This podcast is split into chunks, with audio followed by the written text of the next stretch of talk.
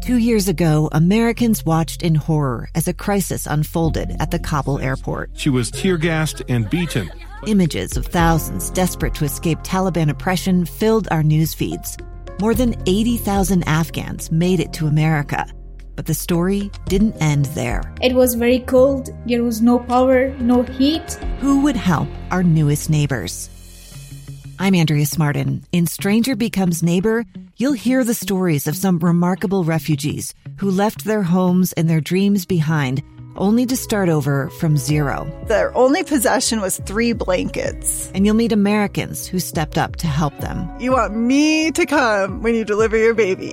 What can one person do in the face of an international disaster decades in the making? That's Stranger Becomes Neighbor. Find us at kslpodcast.com, follow us on Apple Podcasts, or anywhere else you listen. Hey, welcome back. Final segment of today's episode of Live Mic 251 is the time. There are in Washington, D.C., and here in the state of Utah and, anywhere, there are uh, perennial debates. There are debates that every uh, year come up. And ultimately, that there is no resolution. And so that, that leaves opportunity to uh, pick the scab and debate the same issue the next year. One of those issues, well, think about this. Uh, there have been uh, periodically the debates over whether or not it should be a crime to uh, burn the American flag. And uh, much time has been spent in debating you know whether or not it is a, a sufficient desecration of a symbol of our nation such as to warrant uh, you know illegality uh, or there are those then that on the other side make the argument that no, it is merely an expression uh, of myself, and that my First Amendment right to speak is uh, is is is something that's relevant here, and that my behavior must be protected constitutionally. I have a constitutional right to burn the flag that's a debate that comes up periodically. It's taken a few years off. I, I haven't heard a, a, flag burning debate in a while. Uh, it's been a nice reprieve, uh, but it is one that comes up. Uh, there is uh, another one that uh, deals with uh, statehood, specifically the statehood of Puerto Rico and the District of Columbia. right now, we'll focus on a, a debate playing out right now in Washington, D.C. regarding uh, D.C. statehood.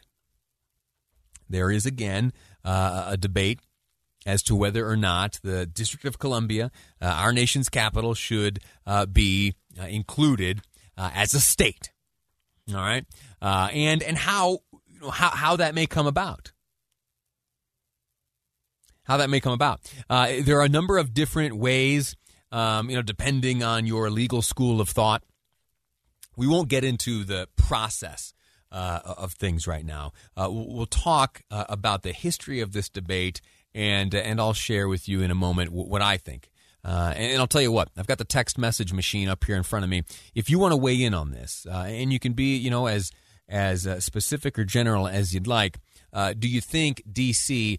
Washington D.C. ought to be considered a state? Uh, odd, uh, should we add a star to the flag of the United States of America uh, representing the District of uh, Columbia? 57500. That's the Utah Community Credit Union text line. I'd love to hear what you have to say on that. And if you send something now, uh, I'll, I'll read it out. I'll read it out loud on the air. You know, unless it's nasty, and then I'll just ignore it. But if you if you make a good point, uh, if you have something to say on this topic, 57500. Again, the Utah Community Credit Union text line. Let's hear what you have to say. So, uh, this debate, like I said, has been brought to the forefront many, many times in the past. Many, many times. Uh, in fact, uh, you can find uh, you can find details of this debate uh, everywhere, including if you make your way to Washington D.C. Uh, or Northern Virginia or Maryland. You'll see that on the license plate of of Washington, D.C. drivers, uh, you'll see there on the bottom no taxation without representation. That has to do with uh, Washington, D.C.'s uh, absence of a voting member in Congress. Okay, uh, yeah, I know there's like a, a delegate, um, but uh, when it comes to uh, like actually being able to vote in a way uh, that could possibly change an outcome, um, then DC residents are federally taxed, and yet they don't have uh, the ability to, uh, you know, vote for representation in Congress. That's what I'll listen to. And if you expand on that, uh, I, I, there is good reason there. There is there is good reason there. Some of the texts are already coming through. Uh, here's one: If we can have two Dakotas, we can have DC as a state. uh, here's another one.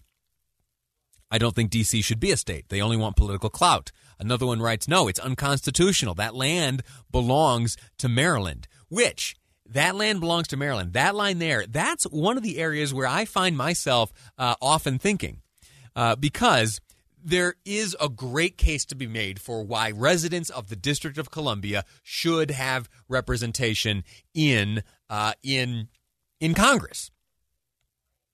As it is, they don't. Uh, and so, what are the options available? Uh, what are the fair options available? Well, uh, politically, politically, you would probably not be too, uh, you know, off base if you were to think that Democrats are highly motivated to get DC its statehood because, uh, you know, the the voting inclinations uh, of those who reside there are highly democratic. And DC statehood would very likely equate to two additional senators in the United States Senate uh, uh, of Democrat persuasion. And then, uh, you know, probably another uh, House member uh, on the Democratic side. And so, uh, you know, it's natural to see dividing lines arrive there. But what if, what if instead of granting their representation in the face of taxation. Um, what if it were to be some scenario where the the border of the District of Columbia itself shrunk to then exclude all the residential portions, maybe then just to uh, to occupy the the federal property there, or where federal institutions are headquartered, and therefore either to Maryland or or Virginia, but probably Maryland, uh, you you cede back uh, to Maryland. That way, residents are able to vote, they are able to be represented, and there is uh, no problem uh, on the uh, on the balance of power, if you will, uh, between uh, Democrats and Republicans. I don't know. It's again one of these one of these debates that comes up quite often, and truly there are good arguments on both sides of this debate.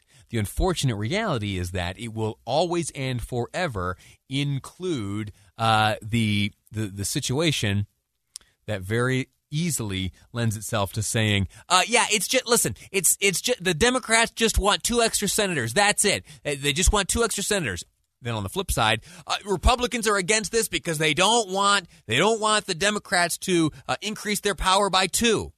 When the truth is, if you set that aside, there is a very healthy debate uh, that uh, that has been playing out for a long, long time. For a long, long time. Hmm. Just heard from a member of Congress just now. Says follow the Constitution or roll them into Maryland. I'd go for either one of those. Uh, all right, that's going to do it for today's episode of Live Mic. Thanks for hanging out. Remember that story that broke not that long ago? We're continuing to follow, uh, and it is that